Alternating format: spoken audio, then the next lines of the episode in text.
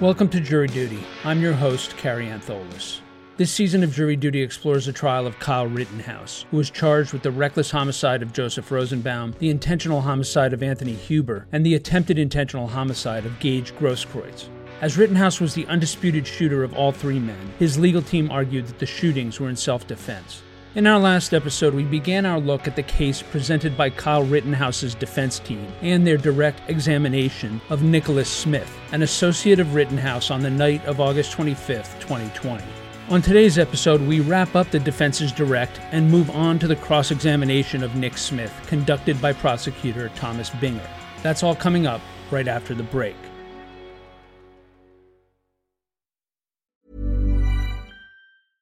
Many of us have those stubborn pounds that seem impossible to lose, no matter how good we eat or how hard we work out. My solution is PlushCare. PlushCare is a leading telehealth provider with doctors who are there for you day and night to partner with you in your weight loss journey. They can prescribe FDA-approved weight loss medications like Wegovy and Zepbound for those who qualify. Plus, they accept most insurance plans. To get started, visit plushcare.com slash weight loss. That's plushcare.com slash weight loss.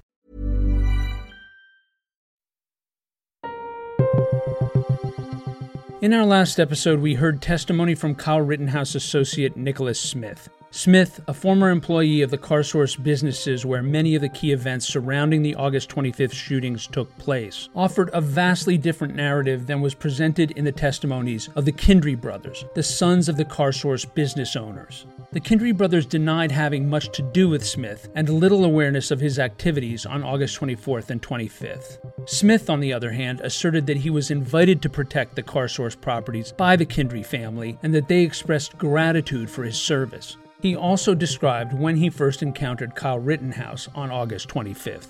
We pick up the witness's testimony as, prompted by defense attorney Corey Chirafisi, Smith describes leaving the 63rd Street CarSource store. Among the people with him as he left was the defendant. After that, we'd have made our, uh, we'd walk down to 59th Street location to meet up with Austin, Justin, and Colin. And when you get to the 59th Street location, uh, who's with you? Um, Ryan Balch, two of his friends, it was either two or three of his friends, uh, Colin, Dominic, Kyle, Justin, and Austin. And are there, for lack of a better term, kind of uh, locations that people are going to kind of be at for the night? Correct. And what is your what is your location going to be? The roof. And if only if you know, do you know what Kyle's location is going to be? Did not state where he was going to be. I'll ask it to you this way: Was he on the roof with you? No. Smith next describes taking his position on the roof of the 59th Street Car Doctor building. While you're on the roof, um, does anything happen to you? Uh, yes, our group we get uh, chemical bombed from the protesters. And when you say chemical bombed, can you just explain kind of what you believe that means? Um, I believe it was an ammonia and bleach bomb they they made inside of a plastic bottle and threw it up on the roof. Now, to be fair, you didn't see who did that, right? No, I did not see who did that. And anything else that was happening to you while you were on the roof other than the ammonium? Bricks. They were throwing bricks at us. And again, to be fair, you're not sure who that was. No, I am not. You um, might not have known that night, but there was a gentleman there by the name of uh, Joseph Rosenbaum. Correct. That night, did you see him? No, I did not. I was not paying attention. So there was uh, no contact between you and Mr. Rosenbaum. No, there was not. Did you see um, Mr. Mr. Rittenhouse that evening? Yes, I did. And can you describe uh, what, if anything, you noticed that he was doing? Uh, he was standing in the parking lot. Okay. There's been testimony about him repeatedly yelling medic, medic, medic throughout the evening.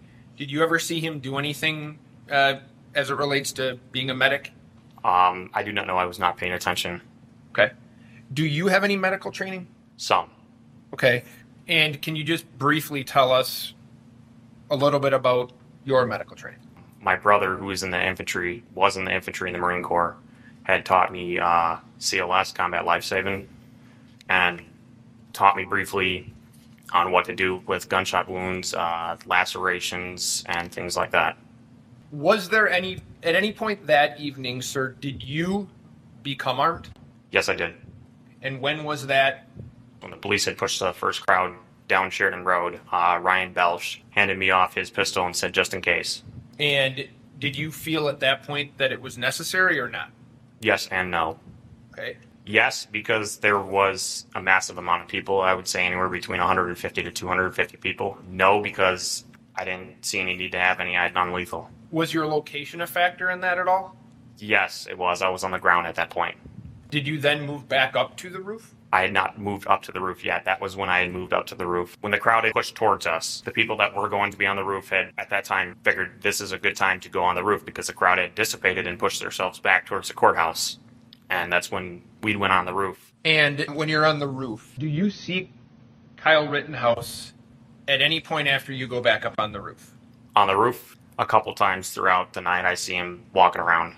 If this is fair, has he left your location and is he moving from location to location? Correct. At some point that evening, then, do you hear what you believe to be gunshots? That is correct. Right. And when you hear those, where are you? I am on the roof. And so, to be fair, you don't see what had happened. Is that right? No, I do not. And there's been testimony regarding two instances one involving Mr. Rosenbaum, the other involving Mr. Huber uh, and Mr. Grosskreutz. Do you see either one of those happenings? No, I do not. When you hear the shooting, do you get off the roof? I get off the roof uh, because Dominic had received a phone call. At the time, I had not known we received a phone call from, and he had stated that we have to leave. It is getting uh, hectic. And the prior events that just occurred, gunshots, um, we all concluded that that was safe bet that it was getting crazy. So we'd all, everybody that was on the roof had now got off the roof. Then Chirafisi asks the witness whether he reconnected with Rittenhouse sometime after the shootings. So when you get off the roof, do you see Kyle Rittenhouse? Yes, I do. And where do you see him? Inside the shops and down. And how does he look to you? Um, sweating, pale. Does he say anything? Uh, he repeats, uh, I just shot someone over and over. And I believe at some point he did say he had to shoot someone. What happens then? I tell him to walk outside and turn himself in. That was a safe bet for him. And I told him to walk outside, and he had said I had to. I had to shoot someone. And at that point, I'd left the location because I was in fear that the protesters were going to come to that location.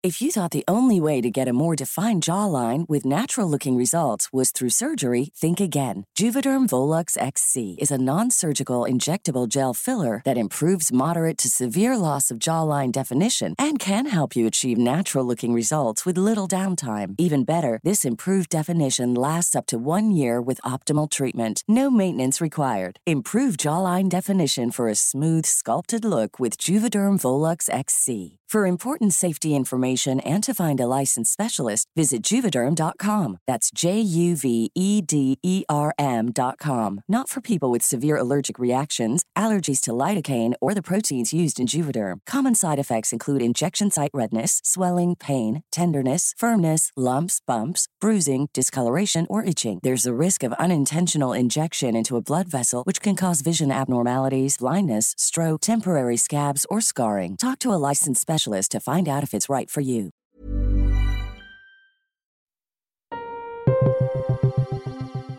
Chirafisi then turns the witness over to prosecutor Thomas Binger for cross examination.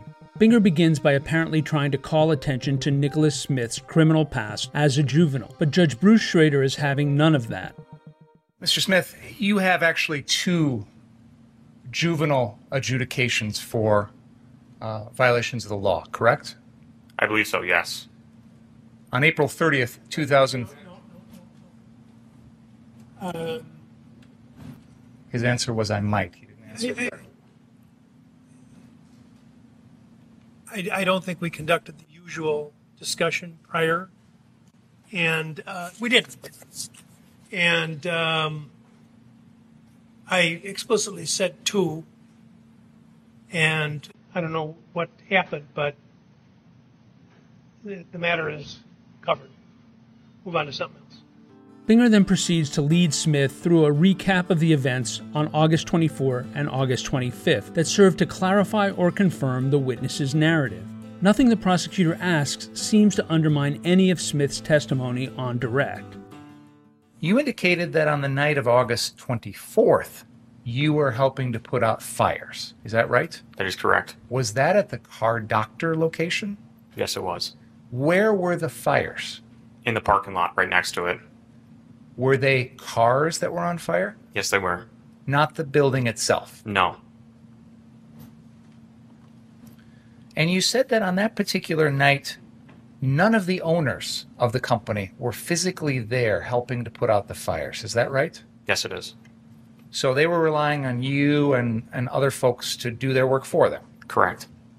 Similarly, the next day, when you spoke to Sam or Sal or both of them, the plan was you were going to guard the property or be there at the property, and those owners weren't going to be there anymore, right? That is correct.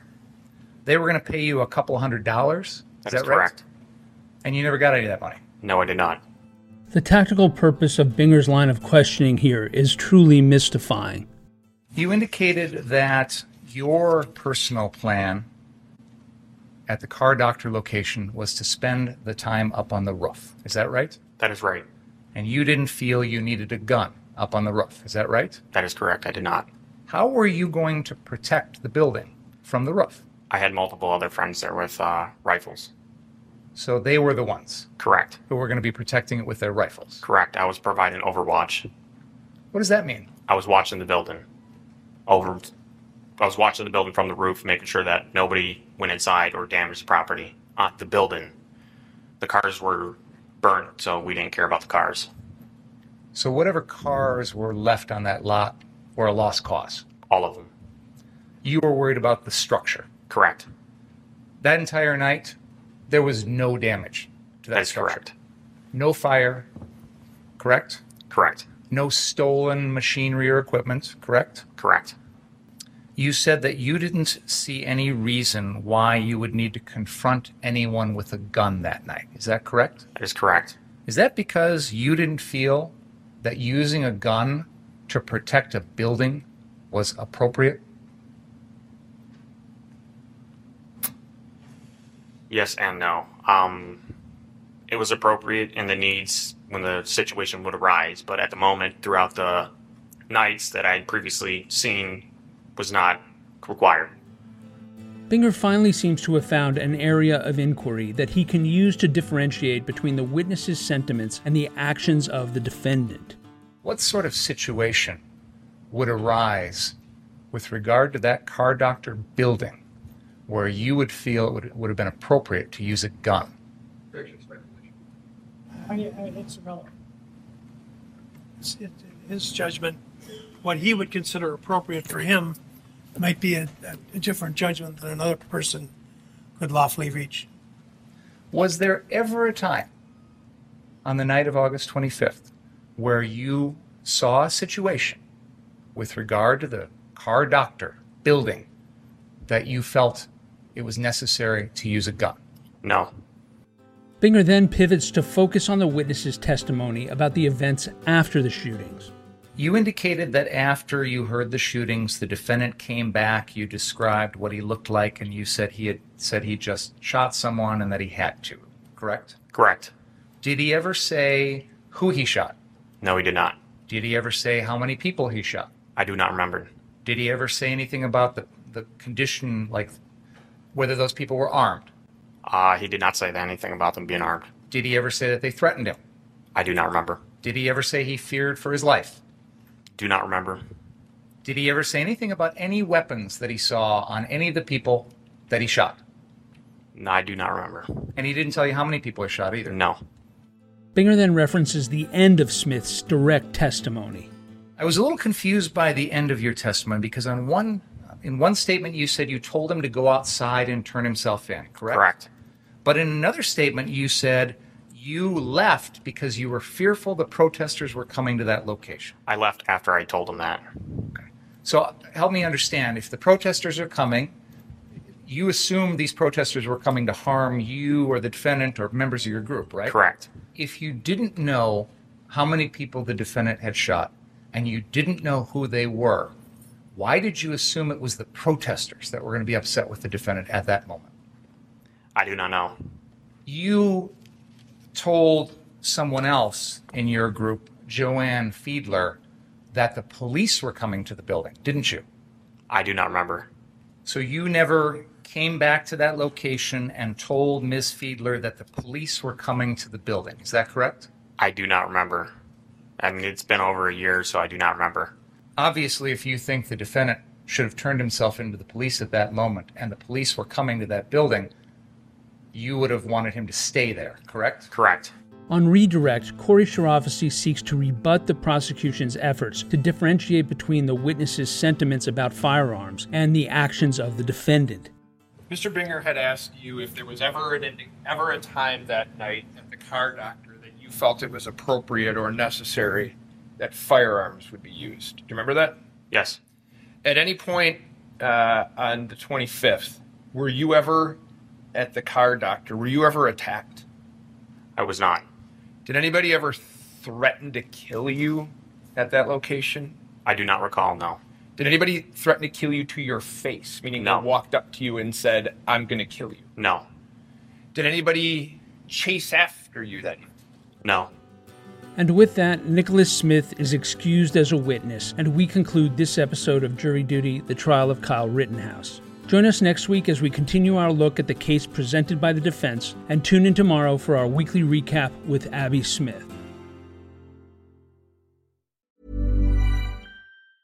Ever catch yourself eating the same flavorless dinner three days in a row? Dreaming of something better? Well, HelloFresh is your guilt free dream come true, baby. It's me, Keke Palmer. Let's wake up those taste buds with hot, juicy pecan crusted chicken or garlic butter shrimp scampi. Mm. Hello Fresh. Stop dreaming of all the delicious possibilities and dig in at HelloFresh.com. Let's get this dinner party started.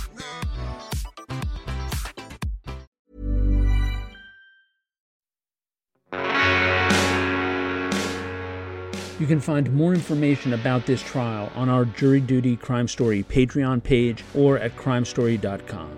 Jury Duty is created, hosted, and produced by yours truly, Kary Antholis. It was co produced by Chris Tarracone and Aaron Karenik, and it was edited by Chris Tarracone. Our consulting producer is Brittany Bookbinder. Music for this episode was provided by Strike Audio, and Trial Audio is courtesy of Law and Crime Networks. Thank you for joining us, and we hope you will come back for the next episode of Jury Duty The Trial of Kyle Rittenhouse.